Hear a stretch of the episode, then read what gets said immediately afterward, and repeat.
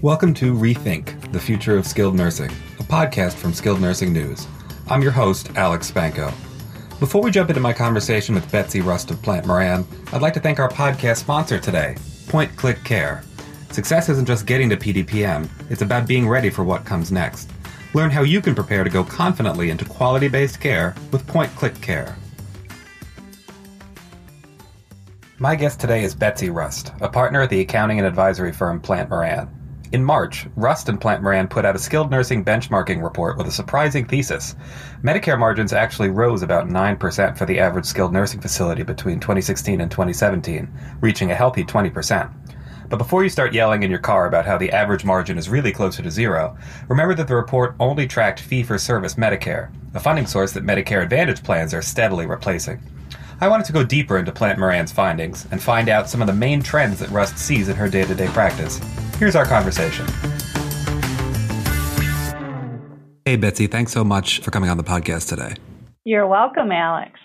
So, Betsy, the last time we spoke, we were talking about Plante Moran's benchmarking report, which found that Medicare margins actually went up for skilled nursing providers between 2016 and 2017. But the caveat is obviously that that doesn't take into advantage, uh, take into account rather Medicare Advantage. And one of the problems you identified is that there really isn't a lot of publicly available information that skilled nursing facilities can use when they're trying to figure out what the Medicare Advantage rates are in their area and how they can adapt to that. So, I guess my first question would be what can they do if they don't have that information? What are some of the sources and some of the strategies that skilled nursing providers can use when trying to adapt to Medicare Advantage? Well, I think it's important for providers to understand their own profitability under Medicare Advantage programs. So, with our report, we were providing the industry with information about overall Medicare profitability and we have the ability to tell an individual facility how they compare to those industry averages. So even though those industry averages aren't necessarily available for a typical health plan, let's say in an individual market, it's still important for the operator to understand profitability under each of their significant Medicare Advantage plans. And so we would recommend that organizations are taking the time to calculate the profitability by looking at the revenues for a particular Medicare Advantage contract in comparison to the actual expenses of providing that care to plan beneficiaries. And often that performance will be significantly different than what a provider has under Medicare. Now, of course, we would expect that potentially the revenue rates might be different because not all payers pay Medicare RUG rates. But in addition to that, you also often have with individual health plans different therapy costs because those health plans will be much more prescriptive on how much therapy their rates are intended to cover.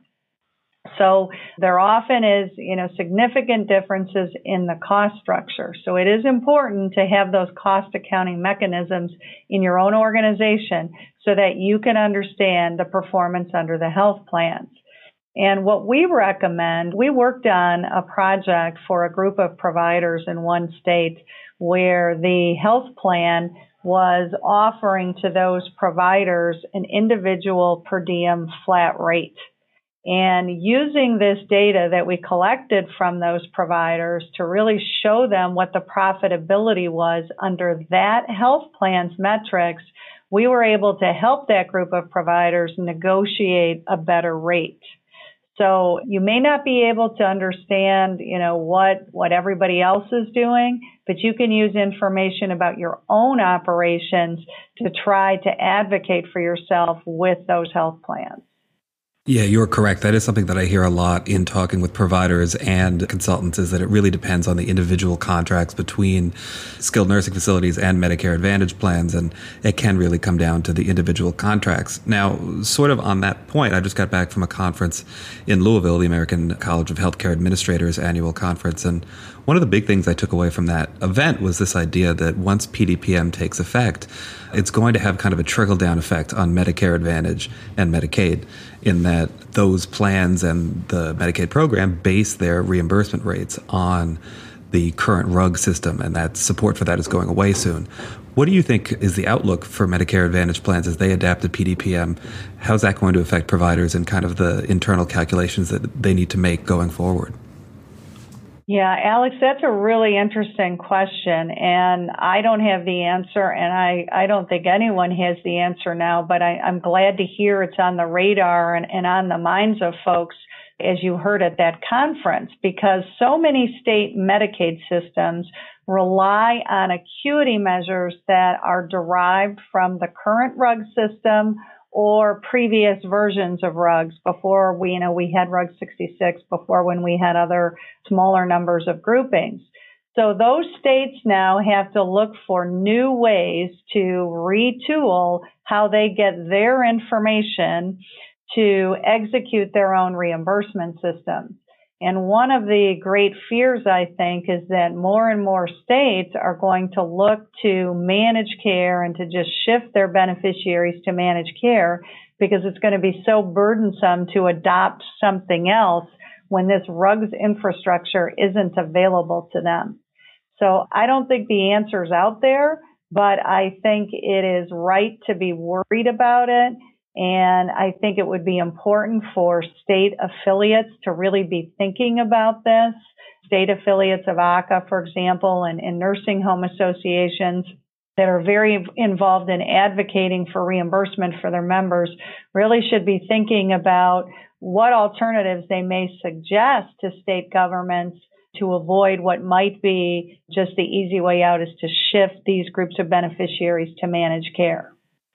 So, on the managed Medicare side, have you heard anything from plans in terms of what they intend to do moving forward? Because I know that they don't have to follow really any of the Medicare fee for service rules when determining rates, but they frequently do. So, have you heard any indication about how they're approaching this now and how they're going to approach it starting after October 1st and then again after the end of next year? The end of next fiscal year, sorry, October 2020, when CMS will effectively discontinue support for the RUG system. What have you been hearing? Yeah, I agree. Still uncertain. And I would think a, a, large percentage of health plans did follow Medicare RUGs. But many of those health plans and conversations that I've had with some local health plans here in Michigan, they're really looking for ways to incorporate additional value based purchasing mechanisms into their contracts and are looking to narrow networks. So some providers might be lulled into thinking, well, gee, we haven't been hit by narrow networks so far. We're probably not going to have any concerns with access. I think some of these health plans have been formulating their plans and this shift to PDPM is going to be a time where they roll out something different. So I am expecting that the majority of health plans will not shift to PDPM, but will use an alternative methodology. Yes, you're correct. That's kind of what I've been hearing as well from just the takeaways that I got at the conference and in talking to other providers in the space. Moving on to a separate subject, because I wanted to come back to this and kind of pull this out of the report that I didn't wasn't able to kind of drill down on for the article that I wrote about it. But uh, let's talk about length of stay because I know the report only focused on fee for service Medicare, but it did show a surprisingly high average length of stay. It was 38, which is down from 41 from the previous year, but still much longer than you hear in the Medicare Advantage space, where you know 17 might even be a little long. So as we move into PDPM, as we move into these new incentives and disincentives, where do you see length of stay going? Do you see it increasing? Do you see it decreasing? What's your outlook for that? Yeah, and you know this is is one statistic where I would really like to take the opportunity to encourage folks to really focus on the data that they do report in their Medicare cost reports. It is difficult to obtain public information readily on length of stay. And so the way we have derived this measure in our report is that we've looked at patient days and discharges. So it typically patient days are self-reported by providers with a high degree of accuracy. The discharge number isn't always as accurate. And so if that number isn't as accurate, the length of stay calculation where we're taking patient days and dividing it by discharges may not be as reliable. So even though we're reporting it as, as 38, Anecdotally, we know that the length of stay is probably something less than 38 because of this reporting issue. Now, I, would say that the length of stay really is driven based upon the local practices. And so if you're in a state where there isn't a lot of Medicare Advantage, your operating practices are probably following traditional Medicare where there's not as much pressure to hurry up and discharge the resident. Under PDPM with rate tapering, individual providers are going to be, have to be much more focused on discharging residents when there isn't benefit and when they aren't meeting the care requirements to continue the technical requirements of Medicare. And so I think under PDPM, we're likely to see length of stay move down rather significantly. Yeah, it'll be very interesting to see how low it goes. Agreed. So, to kind of stay on this benchmarking report for a second, I wanted to know if there was anything that surprised you or the rest of the team at Plante Moran when you conducted this study and presented the results. I know the skilled nursing industry is highly localized and often it can be difficult to draw conclusions based on nationwide data for any individual SNF, but I still enjoy seeing these 40,000 foot views on the industry because A, I cover it every day and B, I think that there are some lessons that can be picked out. So, were there any stats that were particularly surprising to you guys when you put the report together? I don't think there was anything particularly surprising. What I think the report reinforces is that the industry is going to continue to have pressure on reducing length of stay and on revenue rates. And it reinforces that in order to be successful, providers are going to have to think about other revenue sources. And really, I think this is a primary driver behind why so many long term care organizations are looking at ways to get involved in insurance. So I-SNPs right now, institutional special needs plans, D-SNPs, special needs plans for dual eligible beneficiaries, and then plans that are also available for certain chronic conditions like dementia. These plans are getting a lot of attention from owner operators, as I believe they should. If you look at the hospital industry, one of their major strategies to help them achieve financial success when payers were pushing them to be more efficient and drive down utilization was to become insurers and to go at risk.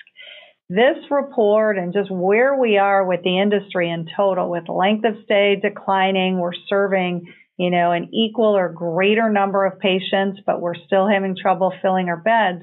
And we're frankly, we're providing a ton of value for the payers of these services. The only way to make sure that you are being compensated for that is to go at risk and to move towards that insurer role yourself. Uh, we like to call that moving toward the money. And so, you know, for me, this report reinforces that for the operators who can take on risk, that would be a good strategy as you look to the future.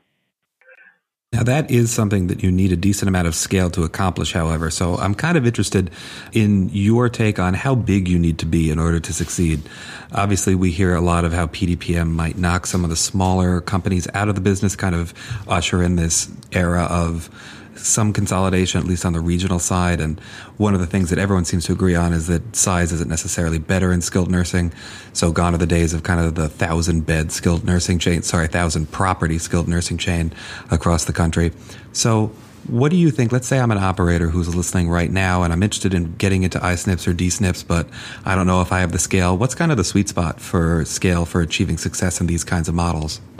Yeah, that's that's a good question, Alex. And I would say some industry experts are saying that you have to be able to have 500 covered lives in order to make a plan work. I'm not so sure you need quite that threshold, but I do think 500 is a good number, although you might be able to make it work at something less than that.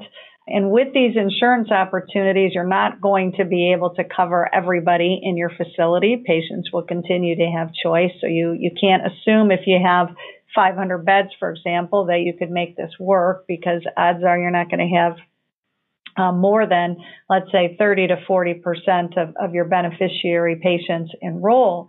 But a strategy that I think that can work is to look toward other organizations in your market and to come together to create a plan. Now, there's a lot of risks with that because with insurance, there's a lot of risk around utilization. So you'd want to have like minded organizations where you believed their quality and operating practices were commensurate uh, and compatible with yours. But I do think the insurance opportunity can be done in partnership with more than one organization being aligned to have success. And, you know, I think eh, you mentioned the thousand facility chains. I think most of us agree that the regional, having size and scale in a particular region is probably the strongest recipe for success today. And I think that would hold true with the insurance concept as well, because a fundamental aspect of that is that you need to create a network in a geography to provide access to healthcare for your beneficiaries. So it's really a regional play. And if you're big enough, you can do it alone or you can team up with other like-minded providers. So, this idea of teaming up with competitors in your marketplace is something that I have heard, but I've always been a little skeptical of because, you know, for better for worse, healthcare is still a business in this country. And this idea of partnering with other, you know, providers in your market seems kind of counterintuitive. In a lot of markets, the competition for residents is, is quite fierce, actually. So, do you think this goes against their natural inclination, or do you think that the savvier operators are really able to look past that and see the upside down the road?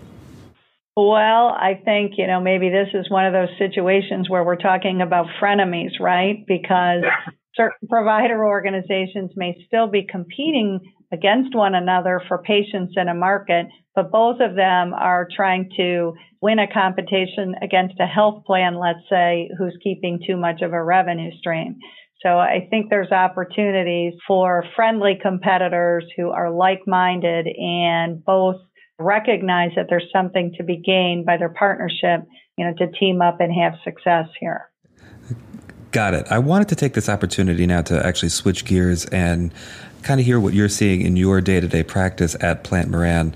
What are some of the common issues, common questions, common concerns that come up when you work with operators and investors, whether they're interested in buying existing buildings or developing? What are some of the big things you're hearing on the ground over the last six months or so? Well, I think there's the continued concern about census. You know, some of the recent data has been encouraging that potentially we're going to see census turn around and, you know, maybe we've hit the bottom and we're, we're here for rosier times ahead. But I think that's a, a significant concern on the minds of owner operators right now. I think what's going to happen with reimbursement and certainly, you know, our political environment and worried about will we have block grants for Medicaid. You know, even though we focus a lot on Medicare and Medicare Advantage because a lot of the funds to operate a skilled nursing facility come from those payers, still the largest number of covered beneficiaries are Medicaid. And so state's abilities to continue to fund Medicaid is, is probably on the minds of most operators. So, and we have a lot of clients who come to us and, and they want to renovate, they want to reposition their facilities, but you know, depending on what state you're in, it, it may be very difficult to do so and be sure that you have the funding coming. So that's probably the number one concern followed very closely by competition for labor. And so, you know, probably the smartest organizations right now, in my view, are ones who are focusing on culture and non compensation ways to really create better bonds with their staff and employees because the cost of turnover is so significant in our industry that it's really just imperative to be investing in culture now to improve your employee retention. Yeah, so I've been covering the industry for about two years, and that seems like the million dollar question without an answer.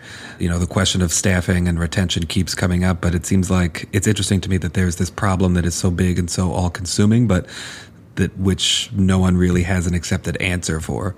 And I think, you know, to, to sort of tie into that, I think there are some organizations that really do have very strong cultures and they're quietly more successful than others who say, well, boy, no matter how much money I throw at something, you know, I'm still competing with the skilled nursing facility down the street who then raises their wages and then I lose people and it's kind of a vicious circle, which I'd say sometimes it is and it depends on a labor market, but culture can help to carry the day. I mean, we, we have to have decent wages and benefits, but culture certainly can help carry the day.